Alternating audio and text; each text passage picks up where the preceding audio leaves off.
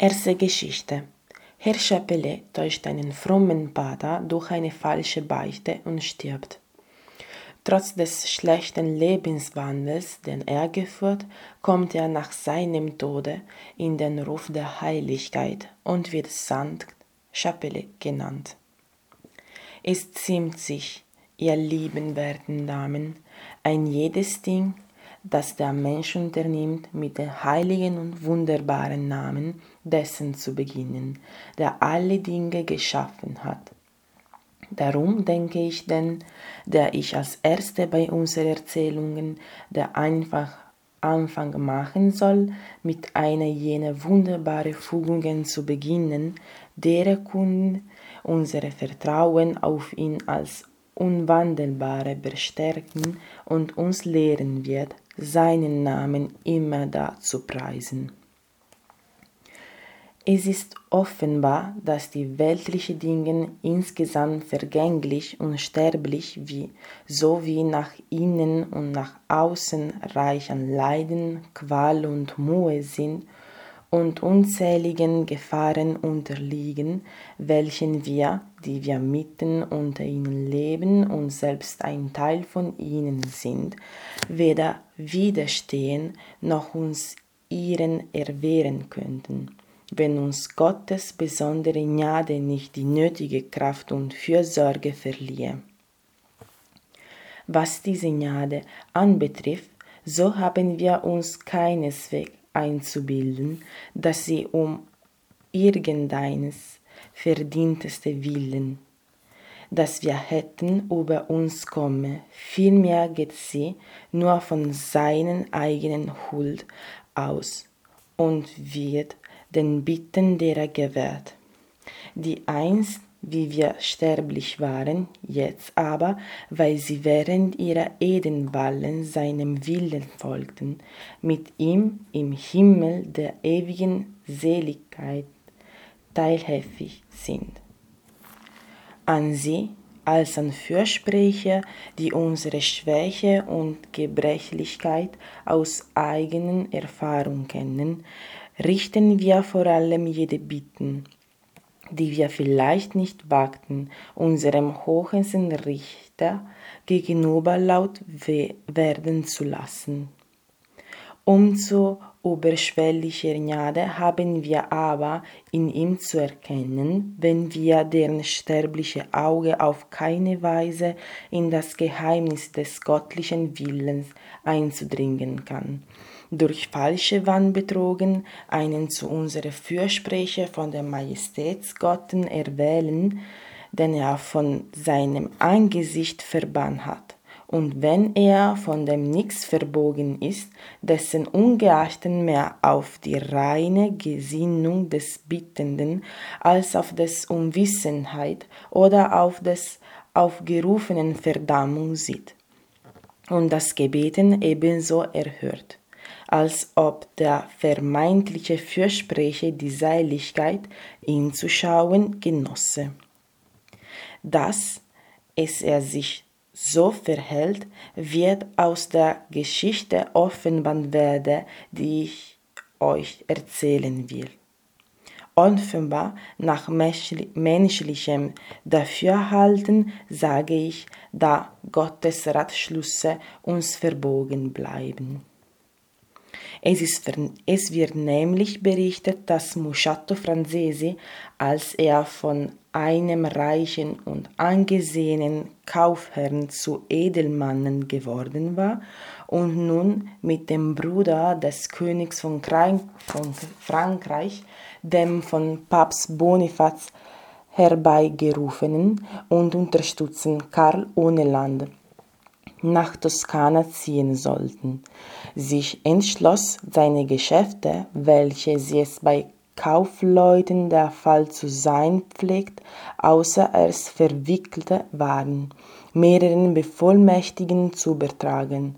Für alles fand er Rat, nur blieb ungewiss, wo er jemanden auftreiben wollte, der geschickt wäre, jene Schulden einzutreiben, die er bei einigen Burgunden ausstehen hatte.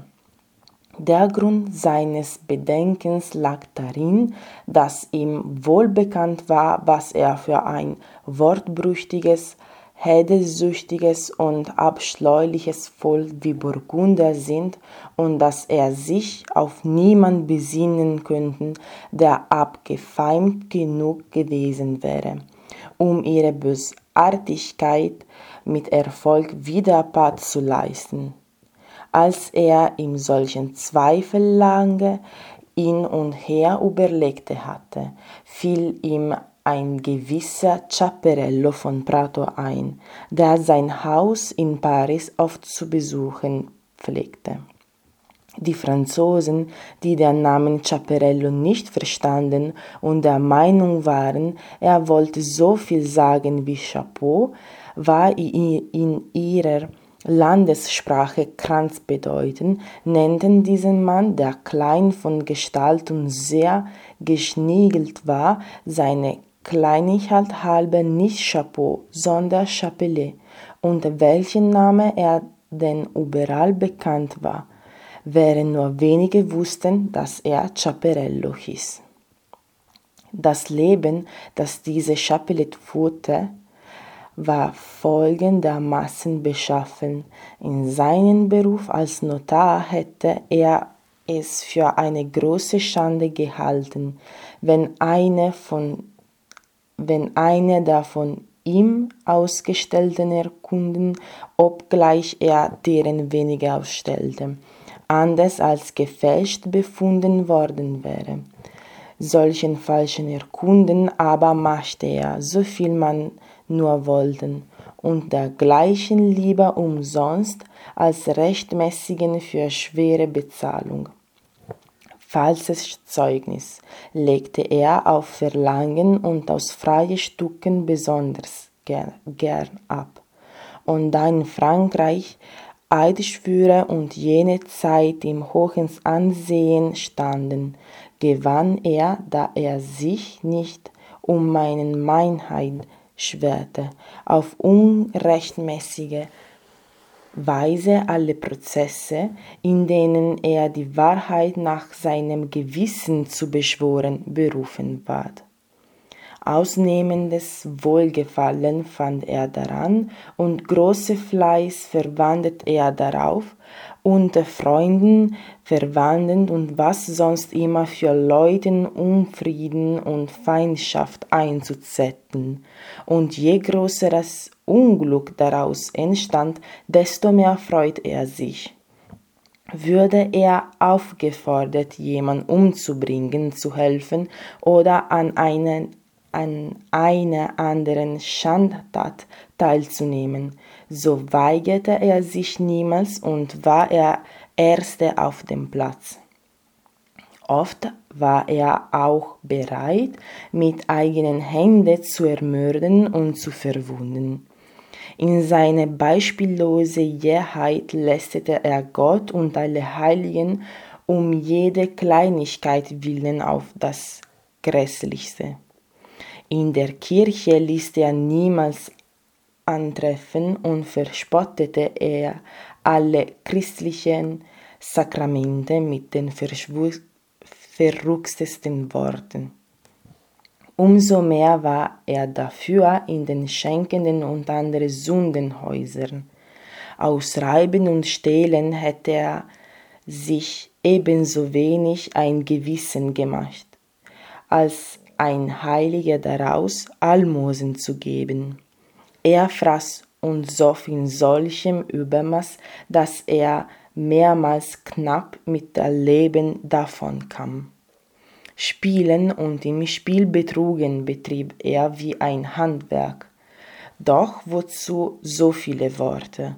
Genug er war der schändlichste Mensch, der vielleicht je geboren ward, und schon seit langer Zeit konnte nur die Macht und das Ansehen des Herrn Musciato ihm bei seinen Verbrechen durchhelfen, so dass weder einzelne Personen, die er häufig, noch die Gerichte, die er fortwährend beleidigte, Hand an ihm legten. Dieser Chaperello war es, den Herr Musciato, welcher seine Lebenswalden sehr genau kannte, jetzt als der rechten Mann auserkor, um der burgundischen Bosheit die Spitze zu bieten.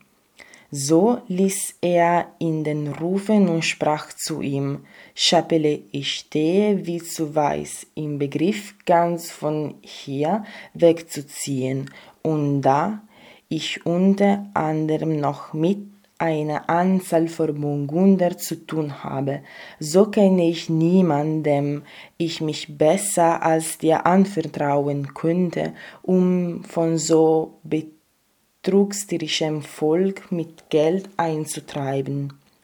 Du hast jetzt nichts zu tun, und wenn du diese Angelegenheit übernehmen willst, so verspreche ich dir, dich mit den Gerichten auszusöhnen und dir an dem, was du für mich eintreibst, einem Einteil zu lassen, dass du zufrieden sein kannst. Herr Chapelet, der müßig ging, auch an irdischen Gürten keinen Überfluss hatte und nun den verlieren sollte, der lange Zeit sein Stecken und Stab gewesen war, sagte ohne langes Besinnen und gewissermaßen notgedrungen, ja, er sei gern bereit. Nach gehörigen Verab Verabredung und nach Empfang der Vollmacht des Herrn Moschato und der Gnade-Briefe des Königs reiste Chapelet, als Herr Moschato Paris verlassen, nach Burgund, wo ihn fast niemand kannte. Hier fing er wieder seine Natur ganz freundlich und sanftmutig an, seine Auf Auftrag auszuführen und die Schulden einzufordern, gleichsam als wollte er sich die Bösheit bis zuletzt aufsparen. Inzwischen war Chapelet ins Haus zweier Brüder aus Florenz gezogen, die Geld auf Wuschezinsen liehen. Und ihm, Herr Musciato zuliebe, viel Ehre erwiesen in deren Hause erkrankte er jetzt, und obgleich die beiden Brüder ihm sogleich Geschichte Ärzte rufen, ihn durch ihre Dienen pflegte ließen und überhaupt alles taten, was zu seiner Heilung forderlich, forder, forderlich sein könnte, so war doch jene Hilfe vergeblich. Dem guten Mann der nachgerade alt geworden war und liederlich gelebt hat, hatte, ging es nach der Aussage der Ärzte täglich schlechter und schlechter. Und es zeigte sich zum großen Leidwesen der Brüder gar bald, dass Chapelet an keine andere Krankheit als der des nahe Todes leide. Diese beiden Brüder nur fing eines Tages nicht, nicht weit von dem Zimmer, wo Chapelet krank lag, folgendermaßen zu reden an. Was sollen wir mit den Menschen anfangen? sagte der einen zum anderen. Wir sind auf jeden Fall seinetwegen in einer sehr verdrießlichen Lage ihn jetzt, krank wie er ist, aus dem Hause zu weisen, wäre gewiss unserem Ruf ebenso nachteilig, wo unbe unüberlegt und seinem Seiten.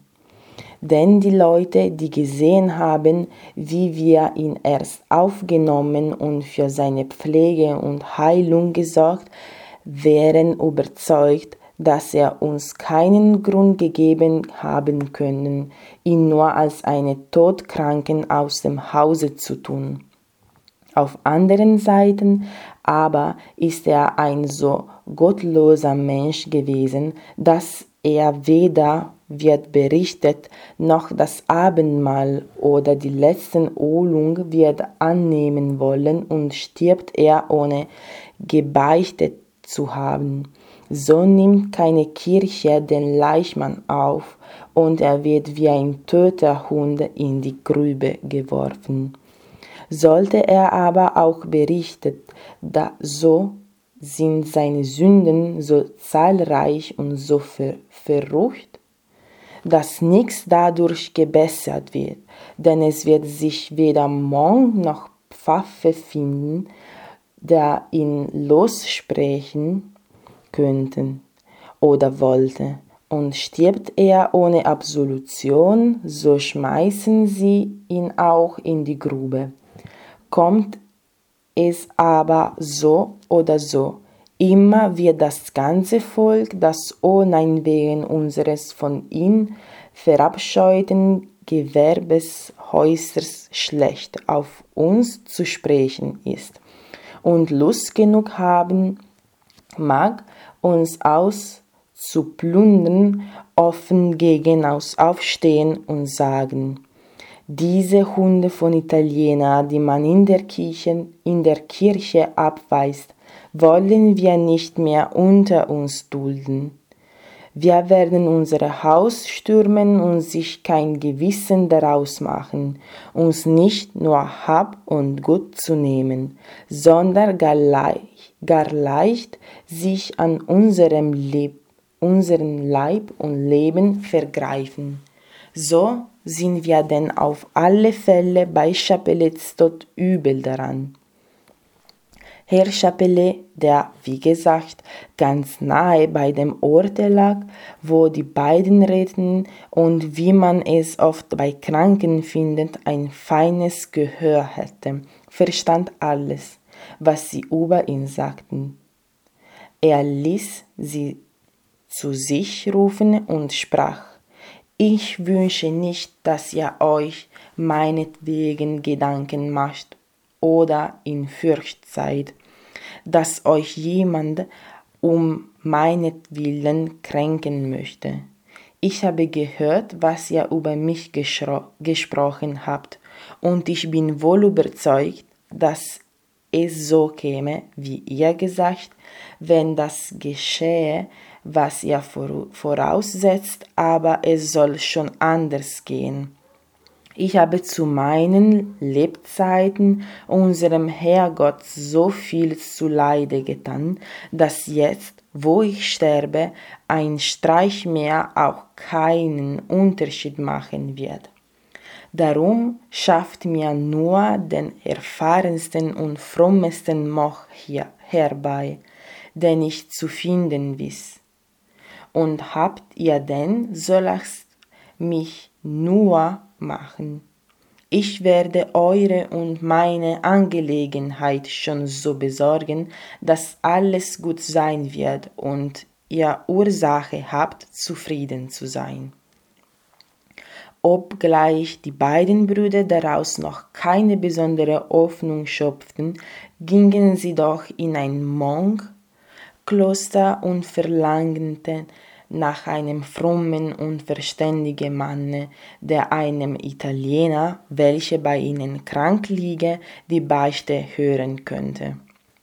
Man gab ihnen einen bejahrten Monk mit, der ein heiliges, makelloses Leben führte, ein größer Schriftgelehrter und gar ehrwürdiger Mann, war und bei alle Burgunder im besonderen und hohe Ansehen der Heiligkeit stand. Diese brachten sie zu dem Kranken.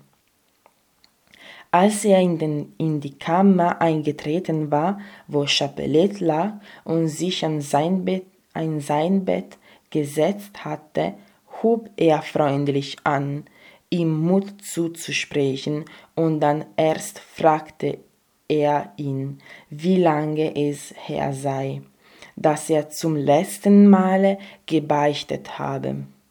Chapelet, der sein Leben lang nicht, nicht gebeichtet hatte, antworteten ihm, Ehrwürdiger Vater, sonst ist es meine Gewohnheit, alle Woche wenigstens einmal zur Beichte zu gehen, die vielen Male ungerechnet, wo ich oft gehe.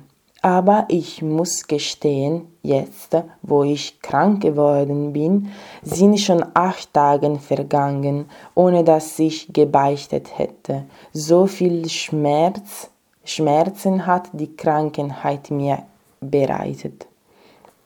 Mein Sohn, sagte darauf der Monk, daran hast du wohlgetan, und also magst du auch in Zukunft tun. Doch da du so oft beichtest. So sehe ich wohl, ich werde wenig Mühe haben, dich zu fragen und deine Antworten anzuhören. Chapelet sprach, Herr Pater, sagt das nicht. Wie oft und wie vielmals ich auch zur Beichte gegangen bin, so habe ich mich doch nie entschließen können anders zu verfahren als eine Generalbeichte aller meinen Sünden von Tage meiner Geburt an bis zum Beichtag abzulegen. Darum bitte ich euch, bester Vater, dass ihr mich ebenso genau über alles ausgefragt, als ob ich nie gebeichtet hätte, und schont mich nur ja nicht etwa, weil ich krank bin. Denn ich will viel lieber dieses mein Fleisch plagen, als aus Schonung dafür irgendetwas tun, was meine unsterblichen Seele, die mein Heiland mit seinem kostbaren Blute losgekauft hat, zum Verderben gereichen könnten. Diese Worte hatten den ganzen Beifall des heiligen Mannes, und schienen ihm von einem gesammelten Gemut Zeugnis zu haben, zu geben. Nachdem er also diese Gewohnheit Chapelet gegenüber sehr gelobt hatte, fing er an, ihn zu befragen, ob er sich je mit Weiben im Wollust versunkt habe. Chapelet antwortete ihm mit einem Seufzer mein Vater, was das anbetrifft, so schäme ich mich, euch die Wahrheit zu sagen, denn ich fürchte, sie können als eitles Selbstlob ausgelegt werden. Der heilige Pater entgegnete, Rede nur ruhig, denn wer die Wahrheit spricht, sei es in der Berichte oder bei anderen Gelegenheit, der sündigt niemals. Nur denn erwiderte Chapelet, weil ich mich darüber beruhige, so will ich euch nur sagen, ich bin noch ebenso rein und unbefleckt, wie ich aus des Schoße meiner Mutter hervorkam. Des möge Gott dich segnen, sagte der Monk. Wie wohl hast du daran getan? Und umso verdienstlicher ist deine Keuschheit, da du, wenn du gewollt hättest, weiter das Gegenteil tun könntest, als wir und alle anderen, die durch eine Ordensregel gebunden sind. Hierauf fragte er ihn, ob er sich je durch Völlerei Gottes Missfallen gezogen, zugezogen habe. Mit einem lauten Seufzer antwortete Chapelet, allerdings und oftmals. Denn weil er sich daran gewöhnt habe, außer den vierzigtägigen Fasten, welche fromme Leute jährlich halten, auch allwochentlich wenigstens drei Tage lang mit Wasser und Brot zu fasten. So habe er den Wasser vor allem, wenn er von Gebeten oder Wallfahrten besonders anstrengend gewesen sei, mit derselben Lust und derselben, der, demselben Wohlgefallen getrunken wie der größte Säufer den Wein. Manchmal habe es ihn auch nach Kräutersalat gelustet, wie ihn die Bäuerinnen machen wenn sie aufs Feld gehen und das, und das Essen haben, habe ihm besser geschmeckt, als er seine Ansicht nach einem schmeck, schmecken dürfe. der aus Gotternfurcht faste, wie er, wie er es doch getan habe. Mein Sohn, sagte darauf der Monk, das sind Sünden, welche die Natur mit sich bringt. Die haben wenig zu bedeuten, um zu ihretwillen möchte ich nicht, dass du dein Gewissen mehr als Not tut beschwerstest. Es geschieht jedem Menschen, wenn er auch noch so heilig ist, dass ihm nach langem Fasten das Essen gut geschmeckt und nach großer Anstrengung das Trinken. Ah, Herr Pater, antwortete Chapelet, ich spreche so, um mich zu beruhigen. Das solltest ihr nicht tun. Euch ist ja bekannt, dass ich wohl weiß, wie alles, was man tut, um Gott zu dienen, in ganz reinen Gesinnung, frei von jeder befleckten Lust getan werden muss, und dass wer dem zu Winderhalten sündigt. Hochlich zufrieden, sagte der Monk. Nun, so freut es mich, dass du es so ansiehst, und ich lobe in, in, da, in diesem Stück dein ängstliche und sorgsames Gewissen. Aber sage mir, hast du dich durch Geiz vergangen und mehr verlangt, als du verlangen sollst, oder behalten, was du nichts behalten durftest? Ehrwürdiger Vater, erwiderte ihm Chapelet, es sollte mir leid tun, wenn ihr eine falsche Meinung von mir hättet, weil ich bei der Wunscherin hier wohne. Ich habe keinen Teil an ihrem Handwerk. Vielmehr bin ich zu ihnen gekommen, um ihnen ins Gewissen zu reden und sie von diesem abscheulichen Erwerbe abzubringen. Auch wäre mir das, wie ich glaube, gelungen, hätte mich Gott nicht so heimgesucht. Ich kann euch aber sagen, dass mein Vater mir ein schönes Vermögen hinterließ, von dem ich nach seinem Tode den größeren Teil als Almosen weggab. Dann habe ich, um mich zu ernähren und den Armen Gottes bei, beistehen zu können, meinen kleinen Handel getrieben und dabei allerdings den Erwerb im Auge gehabt. Was ich aber erworb, erworben habe, das habe ich immer mit den Armen gleichmäßig geteilt und meine Hälfte zu meiner Notdurf verbraucht die andere aber jenen geschenkt. Dafür hat mir aber auch mein Schöpfer beigestanden, so dass meine Geschäfte täglich besser und besser gegangen sind. Daran hast du wohlgetan, sagt der Monk. Aber hast du dich etwas häufig erzürnt? Ja, sagte Herr Chapelet. Das habe ich freilich gar oft getan. Und wer konnte sich wohl dessen enthalten, wenn er die Menschen alle Tage die abscheulichsten Dinge treiben sieht, wenn er beobachtet, wie sie Gottes Gebote nicht halten und sein Gericht nicht fürchten, fürchten? Wohl zehnmal des Tages habe ich lieber tot als lebendig sein wollen, wenn ich sah, wie die jungen Leute den Eitelkeiten der Welt nachliefen, schworen und sich verschworen in die Schenken, aber um die Kirche herumgingen und weit mehr auf den Wegen der Welt als auf den Pfade Gottes verwandten.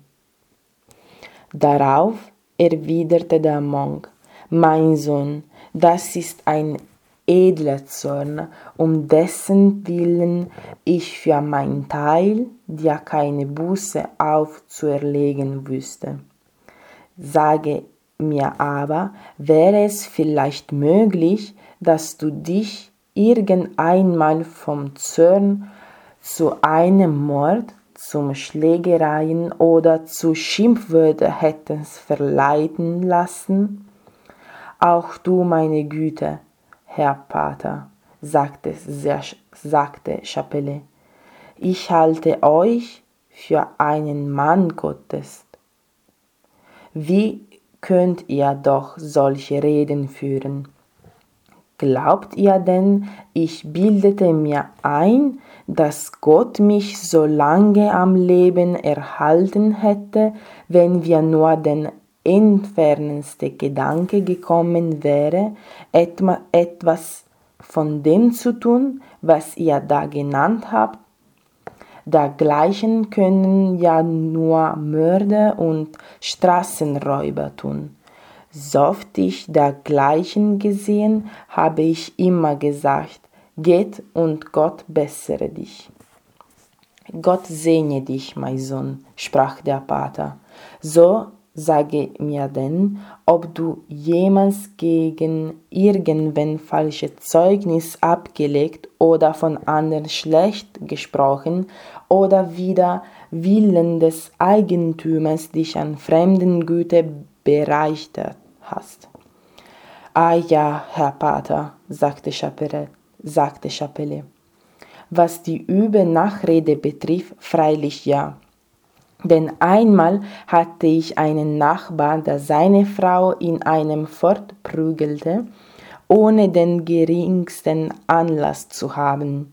Da hat mich denn das Mitleid mit dem anderen Weibe, das er soft, er sich betrunken hatte, jämmerlich zugerichtete, einmal so gepackt, dass ich gegen ihre Verwandten recht auf ihn gescholten habe.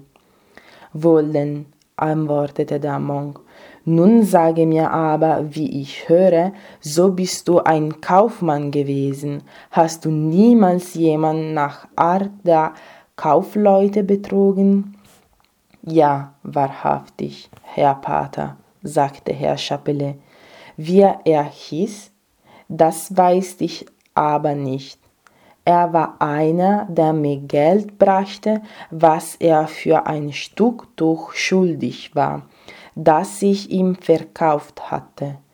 Nun tat ich das Geld, ohne es zu zählen, in einen Kasten, und reichlich einen Monat später fand ich, dass er viel, dass er vier Heller mehr waren, als mir zukamen. Wohl ein ganzes Jahr lang habe ich sie aufgehoben, weil ich aber denn, dem sie, sie gehörten, in der ganzen Zeit nicht mehr wieder sah, habe ich sie am Ende als Amlo Almosen verschenkt. Das war eine Kleinigkeit, sagte der Monk, und du hast recht daran getan so damit zu verfahren. Der fromme Monk fragte ihn noch mancherlei, worauf er immer in dieser Weise antwortete. So wollte denn jener schon zur Absolution schreiten, als Chapelle sprach, Herr Pater, noch eine Sünde habe ich auf dem Gewissen, die ich euch nicht gebeichtet und die wäre, sagt der Monk, ich ersinn, ich entsinne mich, antwortet jener, dass ich an einem Samstag gegen Abend von meinen Diener das Haus kehren ließ und also die Schuldige herfurcht, von dem Tage des Herrn vergessen habe. Mein Sohn, erwiderte der Geistliche, das hast wieder nichts zu bedeuten. Sagt nicht, das habe nichts zu bedeuten, entgegnet Chapelle. Der Sonntag soll man ehren, denn an diesem Tag war es, dass unser Heiland von der Toten auferstand. Darauf sagte der Monk, und hast du sonst noch etwas zu beichten? Ja, Herr Pater, antwortete Chapelle. Einmal habe ich in Gedanken in der Kirche ausgespuckt. Der Monk fing an zu lächeln und sagte, mein Sohn, das sind Dinge, die man, nie, die man sich nicht zu Herzen nehmen soll. Wir sind Geistliche und spucken alle Tage in der Kirche aus. Und tut daran sehr übel, sprach Herr Chapelet denn nichts auf der Welt soll man so rein halten wie den, wie den Tempel des Herrn, in dem man nach hochestem opfert. Um es kurz zu machen, Sünden von dieser Art beichtete er ihm noch eine Menge. Dann fing er an zu seufzen und brach in einen Strom von Tränen aus, deren ihm, wenn er wollten, immer reichlich zu Gebote standen. Was ist hier, mein Sohn? sagte der, der Geistliche. Ah, Herr Pater, Herr Pater, erwiderte Chapelle, eine Sünde habe ich noch auf dem Herzen, die habe ich nie gebeichtet, so schäme ich mich, sie zu bekennen. Wenn ich nur daran denke, so weine ich, wie ihr mich jetzt weinen seht, und um diese Sünde willen kann ich mir auch nicht denken, dass Gott Erbarmen mit mir haben wir. Schäme mich, mein Sohn, entgegnete der Monk. Was redest du da? Wären alle Sünden, die vor allen Menschen jemals zu, zusammen begangen worden sind, oder solange die Welt stehen wird, noch von den Menschen begangen, begangen, begangen werden, in einem einzigen Menschen vereinigt, und der wäre ruhig und zerknirscht. Wie ich sehe, dass du es bist, so ist Gottes Gnade und Barmherzigkeit so groß, dass er sie alle, sobald sie gebeichtet wären, ihm freudig vergeben würde. Und so sage denn zuversichtlich, was du getan hast. Darauf sprach Herr Chapelet, ohne, ohne vom Weinen abzulassen. Ach, ehrwürdiger Vater, es ist eine gar zu schwere Sünde, und wenn ich und wenn es nicht auf eure Fürbitte geschieht, geschieht, so kann ich kaum glauben, dass Gott sie mir jemals vergeben sollte.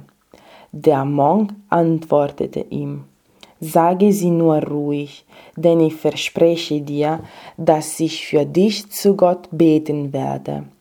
Herr Chapelet weinte noch in einem Fort und schwieg. Der Monk aber ermunterte, ihm erneut zu reden. Als nur Chapelet den Geistlichen so mit Weinen eine lange Weile hingehalten hatte, stieß er eine tiefe Seufzer aus und sprach, Ehrwürdiger Vater, weil ihr mir denn versprochen habt, Gott für mich zu bitten, so will ich's euch sagen. Wie's denn wie ich noch klein war, habe ich einmal meine Mutter geschmäht. Und kaum hatte er so gesprochen, so hub er von neuem bitterlich zu weinen an. Mein Sohn, antwortete der Monk, dunk dich denn das wirklich solch eine schwere Sünde? Lästern die Leute nicht etwa täglich ihren Herrgott? Und doch vergibt er gern einem jeden, der bereut, ihn gelästert zu haben. Und du verzweifeltest für diesen Fehltritt Vergebu Vergebung zu finden? fasse Mut und weine nicht, denn wahrlich wärest du eine von denen gewesen, die unseren Herrn ans Kreuz schlagen haben, und wärest du so zerknirscht. Wie ich es jetzt an dir sehe, so vergebe er dir. Darauf sagte Chapelle, um Himmels willen, Herr Pater, was spricht ihr da?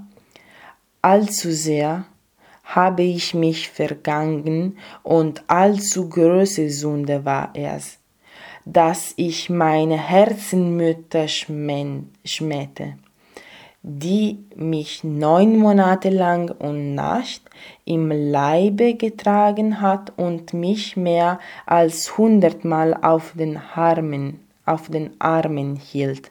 Und wenn ihr nicht für mich beten, so wird mir's auch nicht verziehen werden. Als der Monk innewand, dass Chapelle weiter nichts zu sagen hatte, sprach er ihn los und gab ihn in festen Überzeugung Chapelle, dessen Reden er für lautere Wahrheit nahm, sei ein frommer, gottseliger Mensch, der den Segen. Und wer möchte wohl zweifeln, wenn er jemand auf dem Totenbette also reden hörte? Nach dem allen sagte er, Herr Chapelle, ich werde mit Gottes Hilfe bald wieder gesund sein. Sollte er aber dennoch geschehen, dass Gott eure gesegnete und zum Abschied von dieser Welt bereite Seele zu sich riefe, hätte ihr alsdann etwas da wieder, das eu, euer Körper in unserem Kloster beerdigt würde? Durchaus nicht, entgegene Chapelle. Vielmehr möchte ich sonst nirgends liegen als eben bei euch. Ihr habt mir ja versprochen, für mich zu beten, und auch ohne das habe ich von jeher besondere Ehrfurcht für euren Orden gehabt.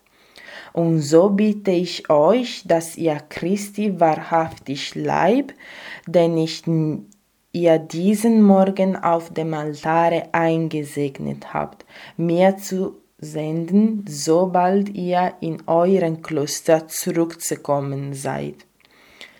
Denn ich denke ihn, wenn ihr es gestattet, obgleich unwürdig, zu genießen und dann die letzte heilige Ohlung zu empfangen, damit ich, wenn ich als Sünder gelebt habe, wenigstens als Christ sterben möge.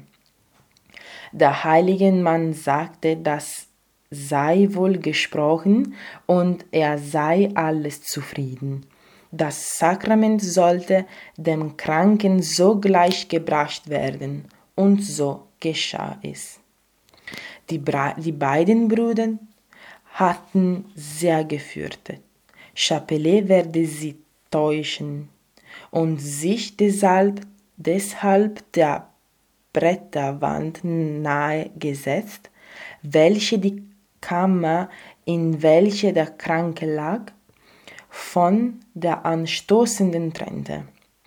Hier hatten sie die ganze Beichte beleuchtet und bequem verstanden, was Chapelet dem Mönche gesagt Mehr als einmal reizen die Geschichten, die sie in Beichten hörte, sie so sehr zum Lachen, dass wenig daran fehlte, so wären sie damit herausgeplatzt.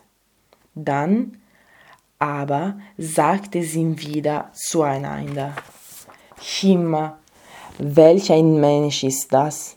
Und weder Alter noch Krankenheit noch Furcht von der Tode, dem er sich nahe sieht, oder vor Gott, vor dessen reichter Stuhl er in wenige Stunden zu stehen vermuten muss, von seiner Verruchtheit haben abzubringen und zu dem Entschluss führen können, anders zu sterben, als er gelebt hat. Indes, sie hatten gehört, seine Leiche solle in der Kirche aufgenommen werden, um das, um, um das Übrige kümmerte sie sich nicht. Herr Chapelet empfing bald daraus das Abendmahl, dann, als sein Befinden sich über die Massen verschlechterte, die letzte Holung und starb noch am Tag, am Tage seiner musterhaften Beichte, bald nach der Verspre bald nach der Vespa. Die beiden Brüder besorgten aus dem Nachlass der Verstorbenen ein einständiges Begräbnis und meldeten der Todesfall im Kloster, damit der, die Monke, wie es der Brauch ist, die Nachtwache bei der, Leich, bei der Leiche halten und sie am anderen Morgen abholen sollten. Der fromme Monk, der sei Beichtiger gewesen war, besprach sich, als er seinen Tod vernahm, mit dem Prior des Klosters. Er ließ zum Kapitel läuten und schilderte den versammelten Monken, welch ein frommer Mann Chapelet seiner Beichte zu folgen gewesen war in der Hoffnung, dass Gott durch ihn noch große Wunder verrichten werde, überredete er sie, man müsse diese Leiche notwendig mit besonderen Auszeichnung und Ehrfurcht empfangen. Der Prior und die übrigen Mönche pflichteten in ihren Leichtgläubigkeit dieser Meinung bei. Und so gingen sie denn sämtlich noch spät am Abend in das Haus, wo Chapelet Leichmann lag, und hielten über diesem eine große und freiliche Vigilie. Am anderen Morgen kamen sie alle, mit Chorhemden und Mäntelchen angetan, die Chorbücher in der Hand und die Kreuze voraus, um dem Leichmann mit Gesang zu holen. Dann trugen sie ihn unter Gepränge und größer Feierlichkeit in der Kirche und fast die ganze Anwohnerschaft des Städtchens. Männer und Frauen schloss sich dem Zuge an. Als die Leiche in der Kirche niedergesetzt worden war, stieg der Geistliche, dem Chapelle gebeichtet hatte, auf die Kanzel und berichtete von des verstorbenen frommen Leben, von seinem Fasten, seine Keuschheit, seine Einfalt, Einfalt, Unschuld und Eiligkeit die wunderbarsten Dinge. Unter anderem erzählte er, was Herr Chapelet ihm unter Tränen als seine größte Sünde gebeichtet und wie er ihn kaum zu überzeugen vermocht habe, dass Gott ihm auch diese vergeben werde. Dann begann er die Zuhörer zu schelten und sagte, ihr aber, ihr von Gott Verdammte, ihr lästertet um jedes Strohhalmes willen, der euch zwischen die Füße kommt, Gott, seine Mutter und alle Heiligen im Paradiese.